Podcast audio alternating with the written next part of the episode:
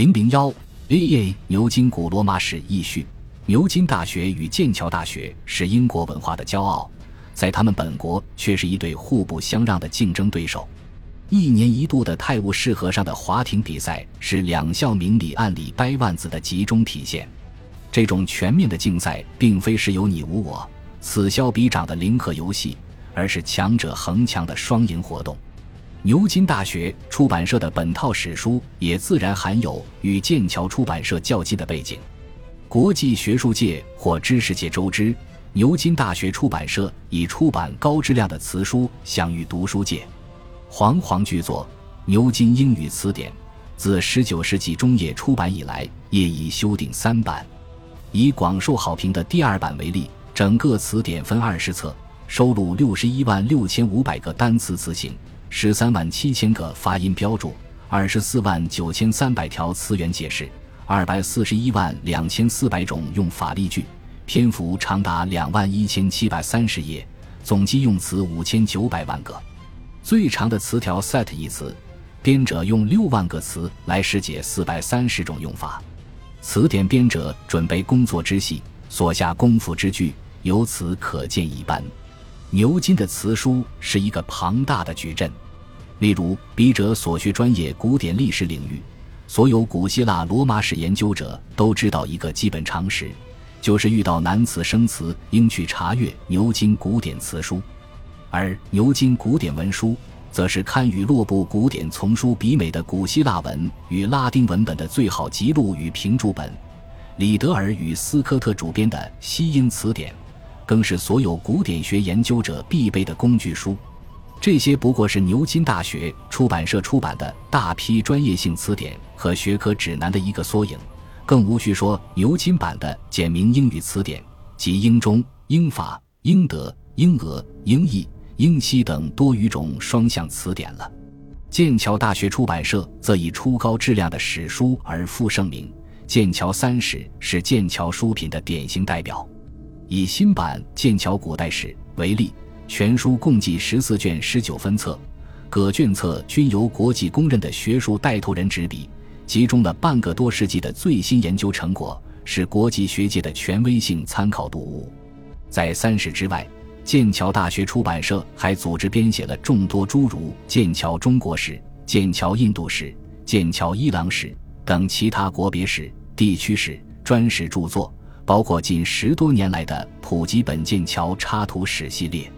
二十世纪以来，各国史学界尽管也仿照剑桥大学出版社的做法，动员自身的学术力量编写类似史书，包括通史、断代史、国别史、专史之类，但就权威性、科学性、前沿性、综合性而言，至今无出剑桥三世其右者。归纳剑桥史书编写质量高的原因。不能不提到该系列图书中最早编纂的《剑桥近现代史》的主编阿克敦勋爵，他在19世纪末为编者拟定了注释原则，如他所提出的政治学铁律一样，是客观主义或科学主义史学原则的经典表述之一。从实证角度出发，坚持客观中立的治史原则，这是剑桥史书能够保持高品质的基本原因。作为世界上规模最大的大学出版社，牛津大学出版社当然并不想让出史书编纂的空间，但要在学术性史著的编写方面超越剑桥却不容易，毕竟晚走了一步，做同类工作宛如东施效颦，费力不讨好。牛津大学出版社为自己选择了另一条路径，即依托大学历史学与史学关联学科古典学、印度学。埃及学等学科的雄厚师资，陆续编写大学教科书性质的各种史书与辅助教材，几十年间已经蔚为大观。选题涵盖国别史、专史、地区史、断代史。由于牛津史书的读者主要是大学本科生以及对历史感兴趣的一般读者，所以他们与学术性的剑桥史书不同，并不要求不厌其烦的考证说明、详尽注释。而把注意力集中于史书的可读性与工具性能上，对内容整体的连贯性、史实陈述的准确与生动性、价值陈述的简洁明了方面，这套书具有自己的特点。同时，牛津史书还附有教科书的各种要件，如年表、索引、延伸阅读的详细书目。在大学教书的人都知道，虽然中外文教科书版本繁多，但出色的教科书在各个学科中都是凤毛麟角。好教科书需要好作者，好作者需要比好专注的作者多一点条件。除了需是处在学科前列的研究专才之外，还应是熟谙学科知识构成、善于融会贯通学科内容，并用语言加以适当描述的好教书匠。我们常在大学讲堂里看到，有些颇具学科造诣的学者专身有余，广博欠缺，文字平平，因而，在课堂教学上较为尴尬，难以深入浅出、举重若轻地向学生交代学科知识。这套牛津史书之所以值得一解。主因在于编写者都是欧美名校的资深教授，多数出自牛津大学，少数是外聘的学科带头人，在教学与科研领域都是国外学界的佼佼者，这就保证了本套书的编写质量。仅举牛津古希腊史的作者群体为例，三位主编与作者都是牛津大学古典学名师，世界著名古典学家，可谓著作等身。其中，约翰·伯德曼教授八十五岁。长于希腊艺术史与希腊考古，英国科学院院士贾斯珀·格里芬七十五岁，精于古典文学；奥斯温·穆瑞伊七十五岁，在希腊政治史研究方面成果卓著，并与中国世界古代史学界有着长期联系。两次到南开大学出席中国世界古代史年会，并发表演讲。受他们邀请的其他作者也不是等闲之辈，都是古典学界耳熟能详的大腕。有这样一些深沉老道、卓有建树的学者执笔，牛津史书内涵的广度与深度，史实陈述与价值陈述的圆熟与合理，当毋庸置疑。英文本的优质编写队伍与编写质量为中文本的翻译提出了挑战。平心而论，这套书的翻译难度并不亚于学术专著，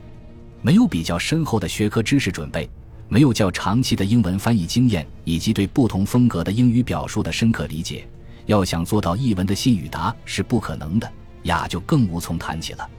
所幸本套书请到了我国世界史教研领域学养深厚的部分学者为主译，如北京大学的高毅、彭小瑜教授，南开大学的陈志强教授，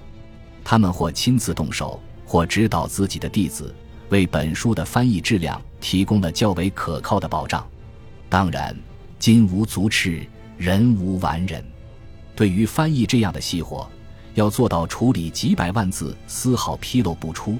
那只能借用美国史家比尔德的话来明喻，乃是一个可望不可及的高贵的梦。这不仅因为人的理解与表达能力始终是有局限的，而且因为我们的语言工具在客观上也有难以捉摸之处。譬如中英文有两三万个字词不能对应。选字的伸缩性很大，这些主客观局限总会造成译者误读、误判、误译的可能。所以，任何一部抱着认真求实态度的译作或论著或论文有错是正常的，不出错倒是反常的。如同视窗软件的编写，每个版本都存在众多缺漏，每升级一个版本，修正了旧的缺漏，反而会产生新的甚至更多的缺漏。现当代史学在思想上的一个巨大进步，就是从业者们普遍意识到了自身的类似局限，即史学工作者不只是记录、复原与诠释历史，而且一定程度上在自觉不自觉地创造或编造着历史。